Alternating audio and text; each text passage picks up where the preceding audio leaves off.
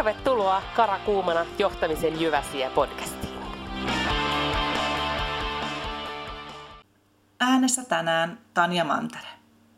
Positiivinen kierre. Olen viime aikoina tarkkaillut erilaisia arkipäiväisiäkin kohtaamisia asiakkaan silmin ja pyrkinyt antamaan välitöntä palautetta tilanteissa, jotka ovat mielestäni olleet onnistuneita. Samalla olen alkanut pohtimaan koko positiivisen palautteen kulttuuria palautteen hyödyntämisen näkökulmasta. Yhä useammin näkee tilanteita, joissa positiivista palautetta annetaan. Se on hyvä se, kulttuurimme on kehittynyt hyvään suuntaan. Esimiesvalmennuksissa, blogeissa ja kirjallisuudessa korostetaan positiivisen palautteen antamisen tärkeyttä ja neuvotaan, kuinka palaute pitäisi antaa. Mutta missä on ne kirjoitukset, analyysit ja toimintamallit, joissa pohditaan markkinoilta saatavan positiivisen palautteen hyödyntämistä toiminnan kehittämisessä? Teollisuuden parista näitä tarinoita saa vielä etsiä. Toivon mukaan business to consumer markkinoilla tilanne on hieman parempi.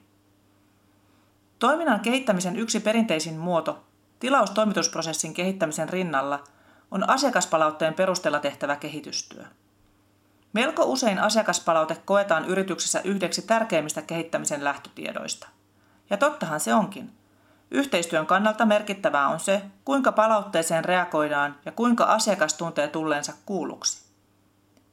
Yrityksen olemassaolon ja kehittymisen kannalta ongelmallisiin tilanteisiin johtavien juurisyiden poistaminen on erinomainen keino ottaa kestäviä kehitysaskeleita.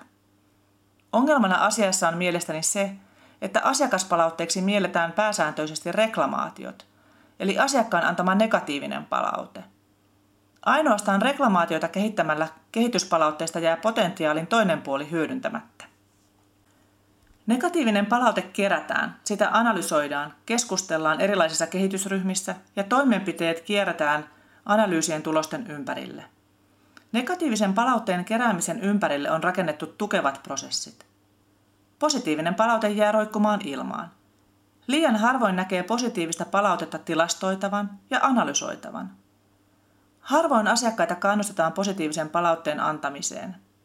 Enkä ole vielä nähnyt organisaatiota, jonka kehityssuunnitelmissa olisi aidosti asiakkaalta tulevan positiivisen signaalin vahvistaminen – tai jonka palauteprosessissa toimisi positiivisen palautteen ympärille rakennetut mekanismit samalla tavalla kuin reklamaatioiden ympärille rakennetut. Meiltä puuttuu positiivisen palautteen hyödyntämisen kulttuuri. Menetelmät meillä on olemassa.